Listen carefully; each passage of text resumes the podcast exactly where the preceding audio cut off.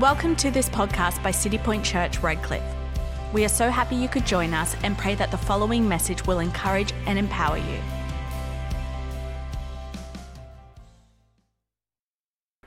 Awesome. So I, I love this season, Faith, Hope, Love. It's a, um, I think it's a good season to remind us one of the core values that we have in faith. Um, it's a great season to continue to believe, right? I think the world can beat you down enough um, and tell you to stop believing for things and to stop doing what you're doing. Uh, but I think it's a good, we have a, we have a season right in the middle of the year, just when it's getting cold, and we go, all right, let's, let's believe again. Um, and I just feel as a church, we need to, we need to start praying big prayers. Um, we, need to, we need to start praying for things that, are, that we don't think that we can do. Um, and I think we need to pray those prayers and then we need to be patient. Um, and um, I, hope that, I hope that what I've got to bring tonight is an encouragement. I feel this really strongly in my heart. Um, and for those who um, are taking notes, get your pens out. Um, those who don't pay attention for long and flick onto Facebook, pay attention for this moment because I'm going to tell you what I'm going to tell, talk about for the entire night. I want you to write this down. It's if I could see what God sees, would my prayers change? And I find that everything that I ever learn starts with a big question. And this is a big question that I've pondered for a long time, going, um, I pray for things, and it's amazing that interaction with God. Um, but I just want this, I want this to be an encouragement for somebody tonight who is going through a prayer season, we'll call it, um, who's believing for something. Um, so I'm just going to kick on. We're just going to share a few thoughts, and then I'll I'll go and um, we'll sing another song. Um, so my first point is, uh, uh, sorry, my, I've, I've, titled this "Bigger Than Me," um, and my first my first point, and I really want to drive this home, is God is bigger. Um, and when it comes to faith, I think in order to put faith in something, you have to believe that it can do what it says it's going to do. Um, in order for me to be able to come up here and speak, I've got to be able to, I've got to have faith that my voice is going to work. Um, in order for me to do anything, I've, I've got to have the confidence in what it is that I'm doing. And as, as an analytical personality, um, I see a lot of things and I calculate things and I'm always doing trade offs in my mind. I calculate risk for a living, so you know that's, uh, it's probably not the best um, thing to be driving my attention to. But um, when you can see everything that can go wrong, you can sometimes forget how big our God is. Um, when, I was, when I was growing up, um, I, always, I had a cousin who surfed, and he always wanted to take me surfing. And um, my parents never let me go surfing because I'm a bit of a physical liability, so to speak. I'm not the most, uh, I'm not the most coordinated person, um, and that's, that's good judgment on their part. So I, but I, but I, um, I turned 18 and I bought myself a skateboard and a surfboard. And that was a, that was a season in my life. I've, I've now reformed, I've realised that you know you're good at things and you're not good at other things. I've got the uh, I've got the scars and the uh, the, the, concussion to uh, to prove that I probably shouldn't be doing these things. But have you ever been to the ocean? The ocean, it's an amazing thing when you're sitting on the beach, relaxing. I know we're in the middle of winter, so we've forgotten what the ocean looks like. It's, you can lay on the sand and you look out at the ocean and you go, how nice is this? I'm just relaxed, I'm peaceful, I'm calm. But I can tell you now, when you're surfing and when you're off your surfboard, you realize that the ocean is not a peaceful place. and I think there's, this, there's a feeling of helplessness that I experienced whilst being pummeled into the bottom of the ocean floor by a, uh, by a big wave. And you start to realize that there's things that are bigger than me out there. And then I go, then I back up a step and I go, well, God made the ocean and He holds the oceans in the palm of His hands and He, he designed everything as it is. And it brings me to this scripture, which is one of my favorite scriptures. I, I like the other scriptures that people don't like. So, I, one of my, my two favorite books of the Bible are Job and Ecclesiastes. Um, but there's this, there's this scripture at the end of Job, and um, I don't know if you're familiar with the story, but basically, um, Job goes through some affliction. Um, he gets everything in his life taken away by Satan, and God allows it to test his um, perseverance and his character.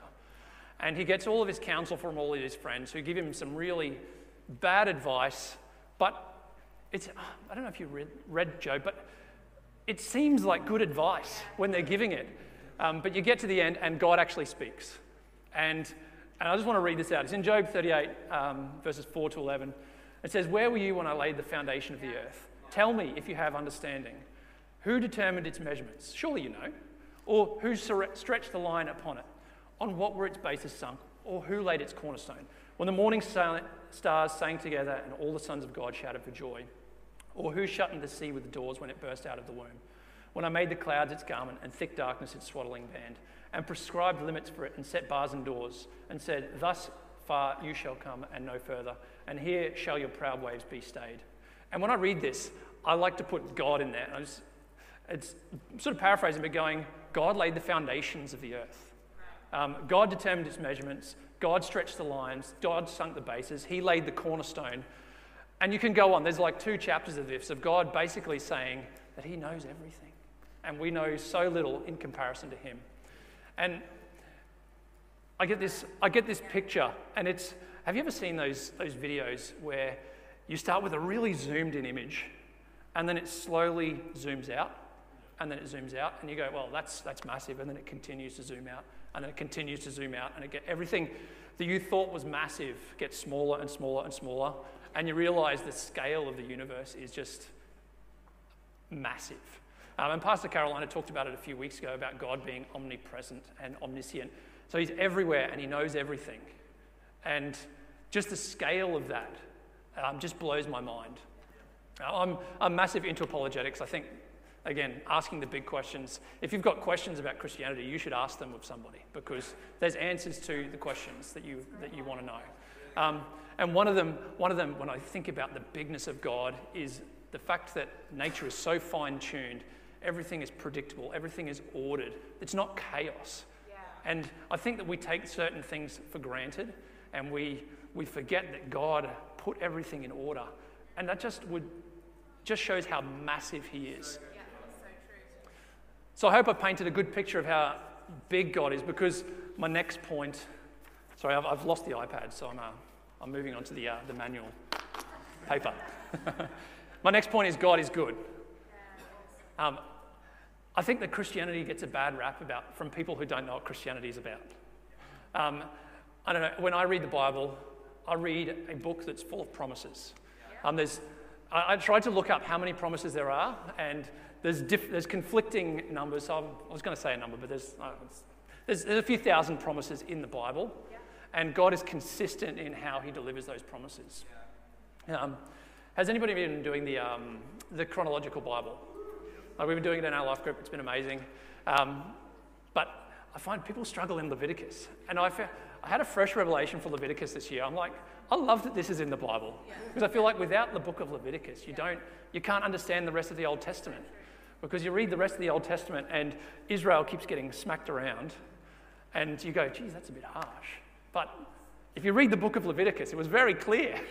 God set some clear guidelines. But that's sort of beside the point. But um, there's all of these really prescriptive, um, ceremonial, and just stuff that's weird that you don't think about in a modern 21st century environment where we go, we know a lot. Like we've got a lot of accumulated knowledge in the 21st century about uh, nutrition, hygiene, um, social distancing. It's in Leviticus. Um, things like if you're, uh, if you're sick, don't be near people, which, which we go, yeah, that makes sense.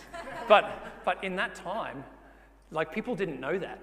And it's like fresh revelation, and, it's, and God's made it a, a, a ceremonial requirement. And there's, there's something behind what God does, and it's always in our benefit. Right. Um, there's, a, there's a scripture in Jeremiah.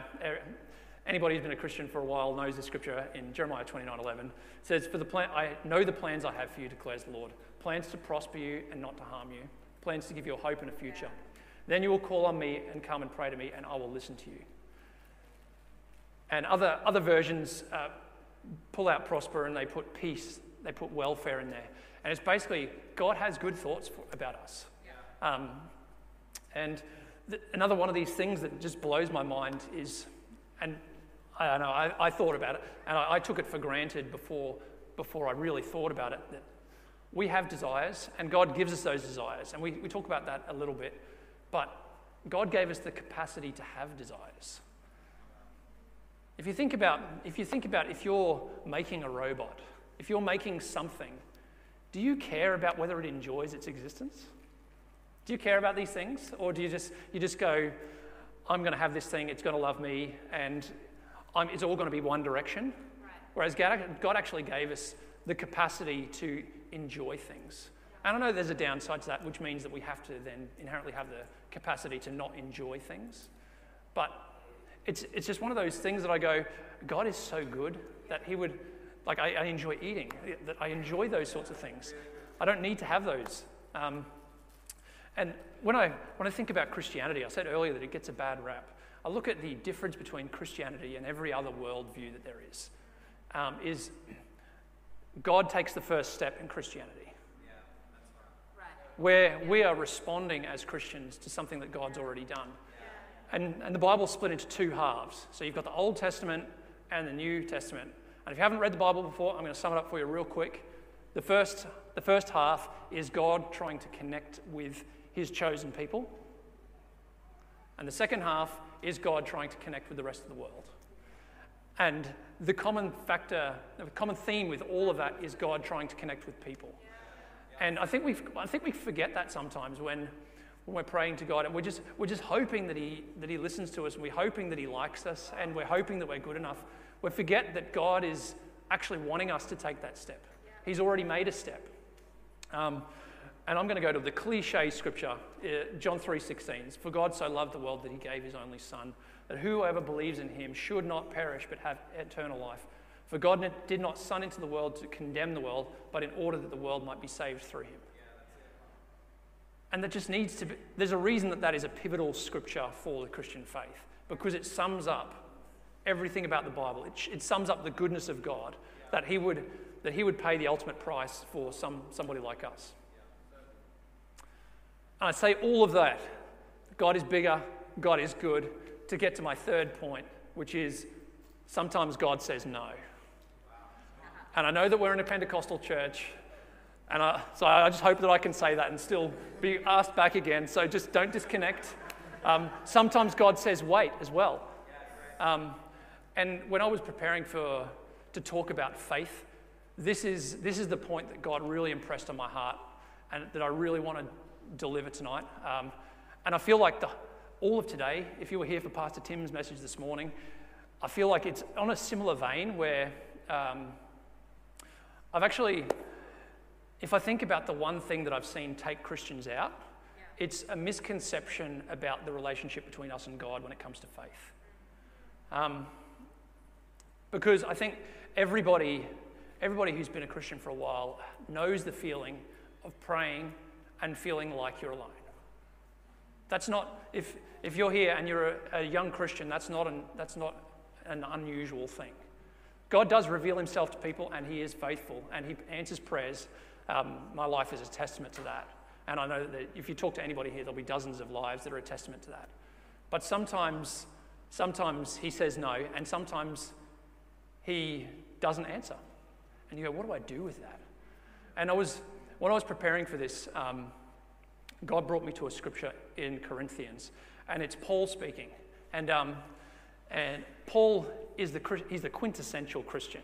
He was taken from somebody who was on the outside persecuting Christians, radical transformation, and went on to write half the New Testament, saw thousands and thousands of lives saved, and millions and millions on, in generations after that. And I came across this, this scripture, and it doesn't it didn't make sense.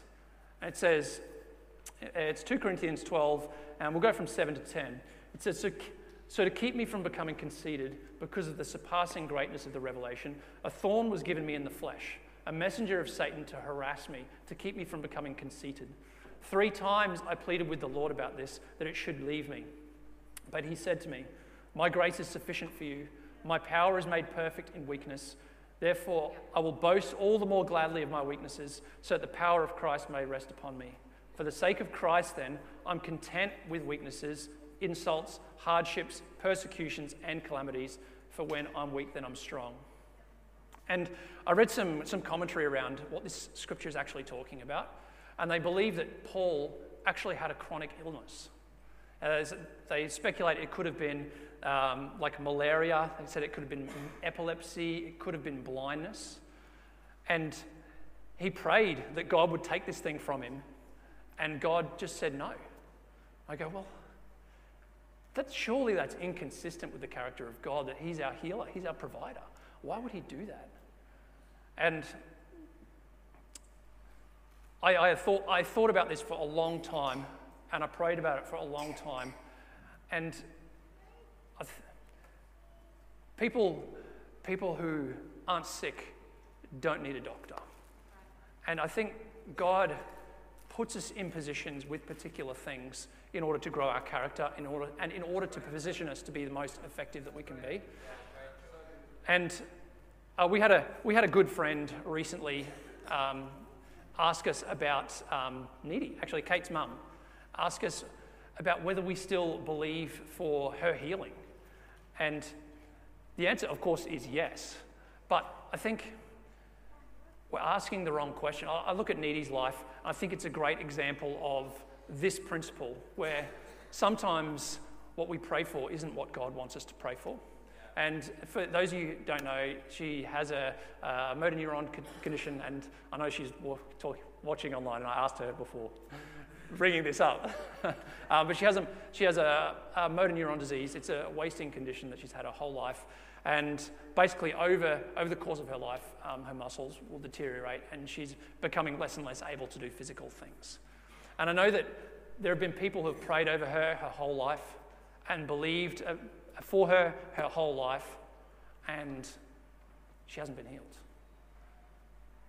And you go, wow, that's, that's heavy because it's, it's a serious thing. And, and I know that if you ask Needy whether she wants to be healed, I'm sure that she would say yes.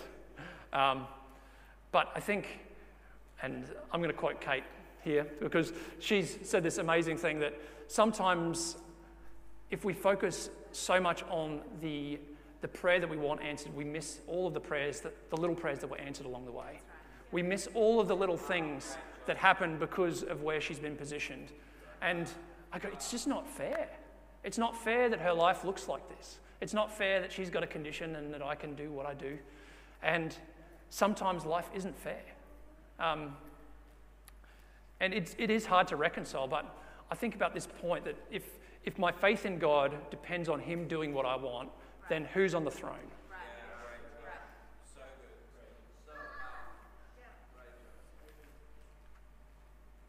And I think we can't come to this point with any uh, sense of um, coherency without understanding the first two points that we spent time on this tonight. You can't understand why God doesn't answer prayers sometime without understanding that He is bigger than we could ever understand, and He's also better than we could ever understand, and He loves us more than we could understand. Um, and I think we, we do have a tendency to make God fit our situations. And I think we also have a tendency to read the New Testament with a modern lens. It's so you forget that all of these promises came out in the New Testament, and all, nearly all of the New Testament apostles were martyred, they were killed, they were fighting for their life, and all of these things came out, and it was like, God is my sufficiency, God is my, God is my rock, He's my salvation. Um, I can endure all things through Christ who strengthens me. And I think that's a word for somebody tonight who's, who's going through something that we can endure anything. If you're being persecuted in your place of work, you can endure because it's Christ that strengthens you. It's not, you're not doing it in your own strength. It's, you can't do it in your own strength. Um, and faith, love, hope. It's, it's that, that sentence comes out of Corinthians, and it's just come after the, the love passage that people use at weddings. Um, but I just want to jump into it's, it's 1 Corinthians 13. If we jump into um, to start at verse 9, it says, For we know in part and we prophesy in part, but when the perfect comes, the partial will pass away. When I was a child, I spoke like a child. I thought like a child. I reasoned like a child. When I became a man, I gave up childish ways. For now we see a mirror dimly, but then face to face. Now I know in part, then I shall know fully, ever, even as I've been fully known. So now faith, hope, and love abide. These three, but the greatest of these is love. And what the scripture is saying is that we don't understand. And you're not going to understand sometimes. Sometimes you do understand, it's great. But sometimes you're just not going to know. And at that point in time, that's when your faith is tested. You go, it's easy to believe when things are good. When things are tough, that's when your faith is being tested.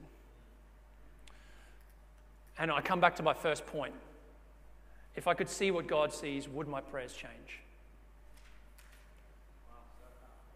And I think we need to ask that of ourselves all the time. It's good to pray. We should, we should continue to pray for everything that we have in life. We should be praying for our needs to be met. We should be praying for healing always. Always we should be praying for healings. We don't stop just because God might not, it not, might not be in the will of God today. But if we, if we have to wait, what then? If you have to wait a week? If you have to wait a month? If you have to wait a year? How long before your faith starts to wane? And it's in a community like this where I think that our job as believers is to build each other up and to build up each other's faith. We're not, we're not islands. We, God didn't put us here to, to have home group on our own. Um, as much as I like staying in my home, I'm an introvert. Um, telly, telly church was great. But, but there's something about getting together and meeting together with people. Um, short plug for if you're not in a life group, get in a life group. It'll change your life. And it's in those, it's in those whiles where we, we work together as a unit, as a community. And in Jeremiah, I'm going to say it again. It says, For I know the plans I have for you, declares the Lord plans to prosper you and not to harm you, plans to give you hope and a future. Then you will call on me and come and pray to me, and I will listen to you. Um, and one thing that I find disappointing is when we measure our successes as a believer using the world's metrics wealth, health, status. These aren't the things that we're supposed to be measuring our Christian faith using. It's easy to look at somebody who looks like they have all of these things and go, Well, I don't have that as a believer, so maybe I'm not good enough. God doesn't measure us like that. He measures us through fruit and through us doing what He wanted us to do. And we all have a part to play, and it's, all, it's going to look different for everybody. Not everybody's a pastor, not everybody is Billy Graham. Your, your whole purpose in life might be to go and minister to two people at a hospital bed. That might be what God set you up your entire life to do. If that's, if that's all that God wants you to do, then do it.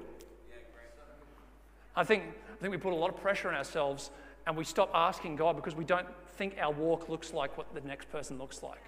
We're not supposed to compare ourselves to each other, we're supposed to encourage each other. Um, there's a lot of splits in the Christian world because we're not doing this. We're making, we're making things that are non core core.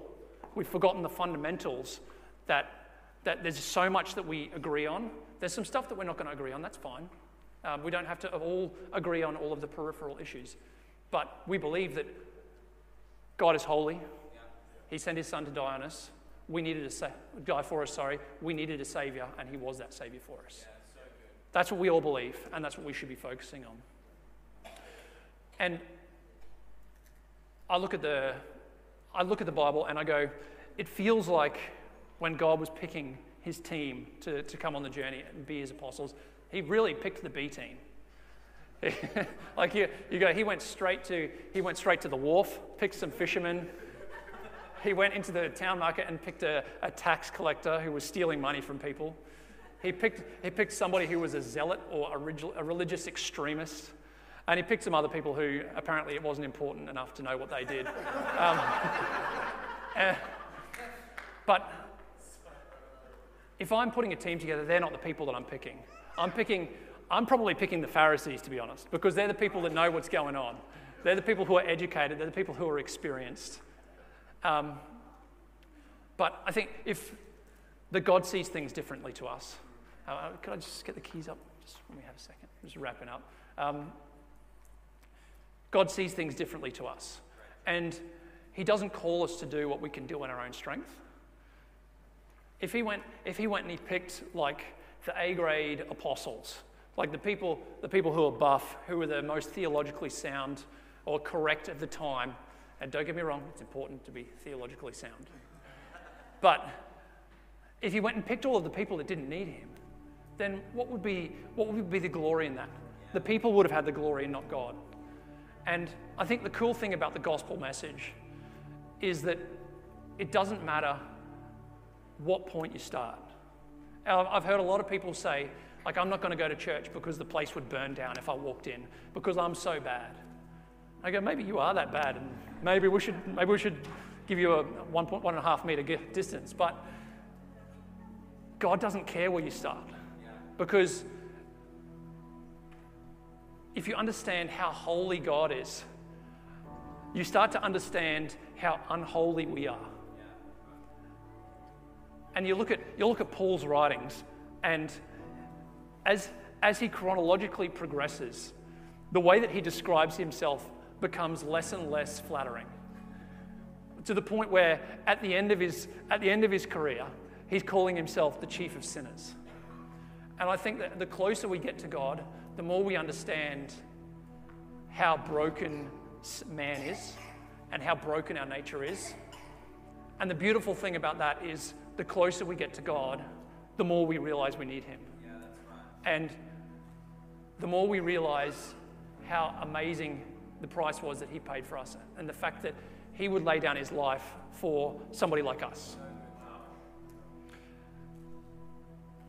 And as, as Christians, I, I think we need to believe more. I think, I think we need to start projects we can't finish. We need to continue to believe for those people who we've been praying for for the last 5, 10, 15 years. We need to continue to believe for that because that's, that's who we need to be, that's who we are as believers. Thank you for listening.